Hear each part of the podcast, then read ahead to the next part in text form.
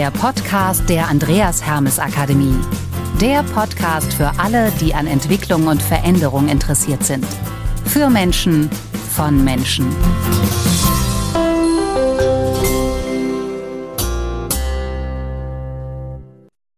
Und auch von mir ein fröhliches Welcome beim Trainer Talk, der Podcast mit Birgit Arnsmann.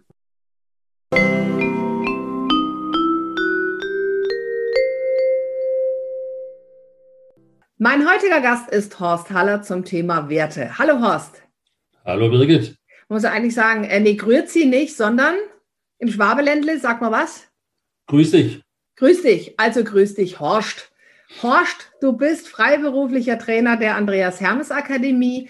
Dann bist du internationaler Organisations- und Personalentwickler, Berater, Coach, Trainer und Moderator. Und jetzt kommst, dann bist du Experte in den Themen Achtung, Neuroleadership, auf gut Deutsch Erkenntnisse der Neurowissenschaft auf bekannte Managementmethoden übertragen. Das habe ich gegoogelt. Dann mhm. machst du Führung mit Pferden. Ja. Und du bist ähm, auch Experte bei dem Thema Resilienz und in der Qualifizierung ja. von Young Leaders. Stimmt es? Das stimmt soweit, ja. Das sind dann nur jetzt Mosaiksteinchen aus dem gesamten Portfolio. Ähm, ein paar rausgegriffen, die, von denen ich denke, dass die attraktiv, interessant und wichtig sind. Dann fangen wir gleich mit attraktiv, interessant und wichtig, internationaler Organisations- und Personalentwickler.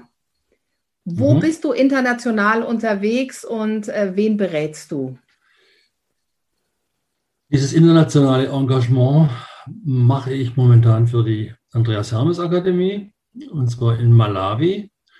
Und die Partnerorganisationen, mit denen wir dort zusammenarbeiten im Rahmen der Zusammenarbeit mit der Gesellschaft für internationale Zusammenarbeit. Das sind beides bäuerliche Dachorganisationen von Kooperativen. Mhm. Und mit denen arbeite ich. Und falls die Frage jetzt kommt, was ich mit denen mache. Ja, genau, das wäre jetzt auch gekommen. Okay. Äh, es geht dort wie in so vielen Organisationen darum, den Blick von sich selbst auf diejenigen zu richten, für die man da ist. Das heißt, bei beiden Organisationen, das steht im zentralen, im Zentrum das Thema Mitgliederorientierung. Das heißt, mhm. das zu tun, was die Mitglieder von ihnen brauchen, auf der einen Seite. Das ist die eine Seite und die andere Seite ist, sich in ihrem Markt attraktiv zu bewegen. Also zu wissen, wofür sie da sind und das konkret umzusetzen in Dienstleistungen jeglicher Art. Mhm. Daran arbeiten wir dort.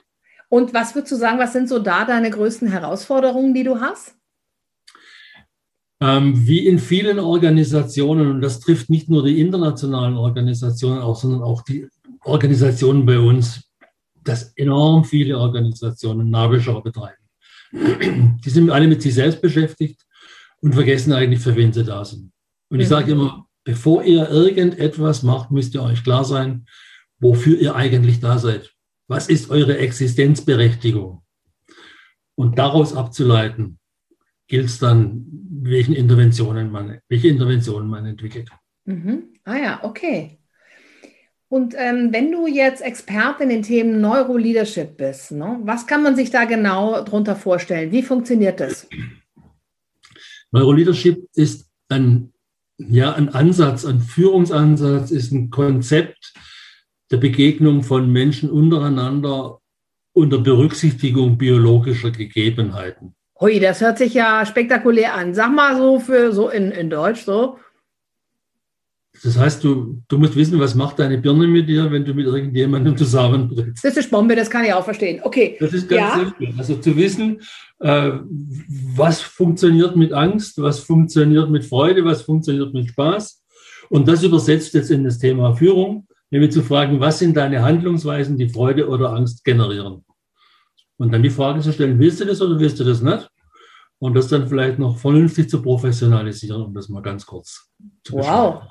Okay, und äh, jetzt machst du ja auch Führung mit Pferden. Hat das dann auch was damit zu tun, mit dem Thema Neuroleadership? Ja, ja, ja es, es, hat was damit zu tun. Und zwar kommt hier zusätzlich noch, kommt zusätzlich noch das, ähm, die neurologischen Eigenschaften des Pferdes und die Art und Weise, wie Pferde gebaut sind, wie deren Hirn funktioniert.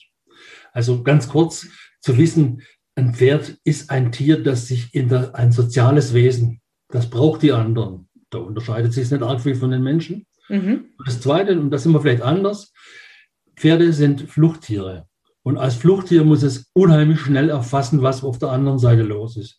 Das heißt, sie haben eine enorm hohe Spiegelqualität. Die können wirklich das sehr erfassen, was sich da bewegt. Und das gilt sowohl für ihresgleichen als auch für den Menschen. Und die stellen dich verdammt hart auf die Probe, wer du eigentlich bist. Und das spiegeln sie und damit kann man arbeiten. Das muss man dann reflektieren, wenn man mit Menschen arbeitet oder mit Teams und mit Pferden arbeitet. Ich wollte gerade sagen, weil es gibt ja auch dann, wenn man das auf die Mitarbeiter überträgt, da gibt es auch Fluchttiere, ne? die eher so äh, weggehen. Oder es gibt die Kampf. Es gibt die, die das annehmen, ja, die das ausprobieren wollen, wie weit ja. sie gehen können. Und das machen die Pferde auch. Wenn einer mit dem Pferd arbeitet und er ist nicht richtig klar und präsent, dann kann es durchaus sein, dass das Pferd mal auf den zuspringt und versucht, den zu erschrecken, um mal zu sehen, wie stabil die Person ist. Ja, alles klar. Okay.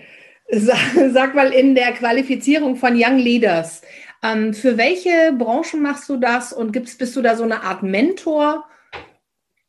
Oder wie, wie also funktioniert das? Ich mache es momentan vornehmlich in der Automobilzulieferindustrie oder im automobilnahen Bereich, habe es aber auch schon für, kerntechnische Energie, äh, kerntechnische Unternehmen gemacht, für alle möglichen. Es ist im Prinzip immer dasselbe Thema. Es geht um den Menschen. Mhm. Ähm, die Frage danach, ob ich als Mentor arbeite, gerne. Das Angebot steht für jeden, der an so einem Programm teilnimmt. Mhm. Ob sie es dann annehmen oder nicht, das ist immer die Frage. Ich kann nur Angebote machen. Der Mark Knopfler hat schon immer gesagt, you can lead a horse to the water, but you can't make it drink. Mhm. Und das okay. ist genau der Punkt, um den geht es. Ja, was ist denn das, was du äh, so jungen Führungskräften jetzt aus deiner Erfahrung hast? Du bist ja jenseits der 40, ne? Mhm. Mhm. Was du denen so mitgeben würdest. Was ist so vielleicht auch als Führungskraft in der heutigen Zeit wichtig? Wichtig ist zu wissen, für wen du da bist. Dass du nicht für, dass die anderen nicht für dich da sind, sondern umgekehrt. Mhm. Also du bist diejenige Person als Führungskraft, die sich um die anderen kümmern muss. Ja. Das heißt führen. Dafür ja. zu sorgen, dass die Leute verstehen, was du willst, Punkt eins dass sie bereit sind, das anzunehmen und dass sie das dann auch tun. Und wenn dir das an irgendeiner Stelle nicht äh, glückt oder gelingt, dann hast du verzockt. Mein, mein früherer Ausbilder, Bernd Schmidt, der, pflegte immer zu sagen, und er betrachtete das immer so in der, Übertrieb, über, in der Übertreibung. Und er sagte dann immer, jetzt kommt wieder der Reiterspruch, auf der anderen Seite vom Pferd gefallen ist auch nicht, ist auch nicht geritten. ja, das stimmt. das stimmt. Sag mal, ich habe auch da noch so, du, wirklich was Besonderes ja an dir ist, du machst ja unglaublich viel. Ne? Also du hast mhm. zum Beispiel Artikel zum Thema Resilienz und Corporate Social Responsibility, auf gut Deutsch, soziale Verantwortung der Unternehmen geschrieben. Das ist, glaube ja. ich, auch was, was dir am Herzen liegt, ne? Ähm, da muss ich jetzt ein bisschen was korrigieren. Ja. Es ist ein, das, ist ein Kompendium, CSR-Kompendium und im Rahmen dessen habe ich mich zum Thema äh, Resilienz geäußert. Also die reden da über Corporate Social äh, Responsibility und die Frage war, was hat Resilienz damit zu tun? Und? So kam das Ding da rein. Es hat natürlich enorm viel damit zu tun. In Resilienz, eine resiliente Organisation hat auf jeden Fall etwas mit der Fragestellung zu tun, wo bewegen wir uns in unserem Umfeld? Mhm. Also wo gehören wir hin? Da gehören Themen rein wie Handlungsorientierung, gehören Themen rein wie Klarheit, gehören Themen rein wie, um ein letztes noch zu nennen, wie Problembewusstsein. Ja. In dem ganzen Feld. Und das zu stärken, das war meine Überlegung. Und der Beitrag, den ich damals geschrieben habe, der hat sich mit der Frage auseinandergesetzt, wie kann man diese sogenannten sieben Säulen der Resilienz, wie kann man die modellieren? Wie kann man Einflussfaktoren entwickeln, die dahin darauf einzahlen, dass eine Organisation resilient wird? Mhm. Und das heißt immer wieder auch die Fragestellung zu beantworten, wie steht die, Gesell wie steht die Organisation in ihrem Gesamtgefüge da? Welche ja. Position haben die? Was ist der Existenzsinn dieser Organisation? Das sind so die zentralen Fragen. Und das hat natürlich dann auch ganz viel wieder mit deinem Thema Werte zu tun, ne? Ja. Hat es. Ja. Hat es.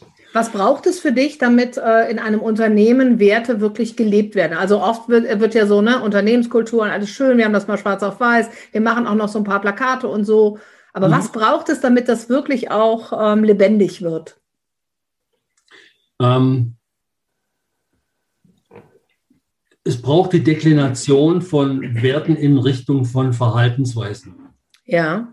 Jeder Wert, den man für sich gibt, den man sich, für den, den man sich für sich beschreibt, der mündet am Ende des Tages in irgendeine Verhaltensweise.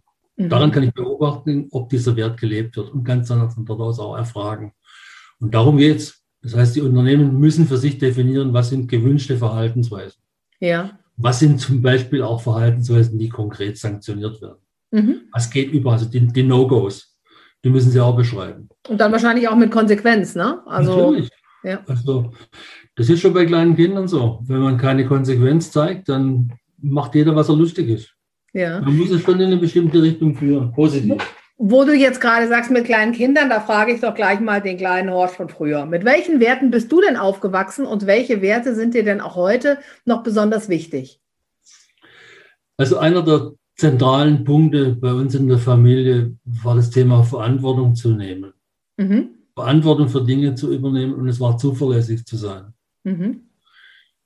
Und das ist etwas, um das mal auf Plattdeutsch zu sagen, wenn jemand unzuverlässig ist, wie auch immer, dann könnte ich kotzen.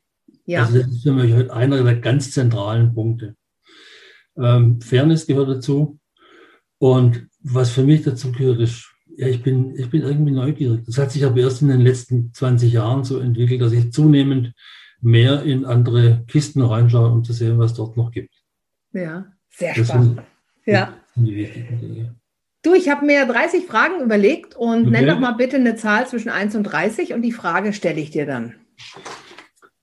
Dann kriegst du heute die Zahl 12 von mir. Die Zahl 12. Wenn du ein Video von einer Situation aus deinem Leben haben könntest, welche Situation würdest du wählen? Oh, das sind viele. Das gibt viele Situationen, die da sind. Okay, ich nehme die Situation Nummer 12. Okay, dann.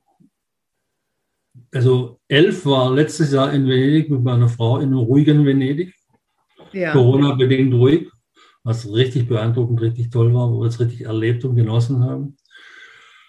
Und die Situation 12, ähm, ich war vor zwei Jahren mit meiner Frau in einem kleinen Häuschen am Kummerower See in MacPom und es war einfach herrlich. Es war einfach gigantisch. Wir für uns zwei und mit dem Wasser. War toll. Schön. Also, ja. Ich liebe sowohl eine Stadt, aber in ihrer bestimmten Charakteristik und ich liebe aber auch sehr, sehr heftig das Landleben. Mhm. Danke dir. Zum guten Schluss, bitte vervollständige doch mal den Satz, nachhaltig handeln bedeutet für mich? Ja, das lässt sich am besten mit dem Wert ver vervollständigen. Verantwortung zu übernehmen. Mhm. Super. Das war er, der Trainer Talk, heute mit Horst Haller zum Thema Werte. Danke dir, lieber Horst. Bitte, liebe Birgit. Und natürlich danke auch an unsere Zuhörenden. Bis zum nächsten Mal, wenn es wieder heißt Trainer Talk, der Podcast mit Birgit Arnsmann. In der Zwischenzeit schaut gerne mal auf unsere anderen Podcasts auf allen gängigen Plattformen oder auch natürlich im Netz auf der Homepage der Andreas Hermes Akademie. Das war's für heute. Lasst euch einfach überraschen, wer beim nächsten Trainer Talk mein Gast ist. Tschö aus dem Rheinland und bis bald. Hier war die Birgit.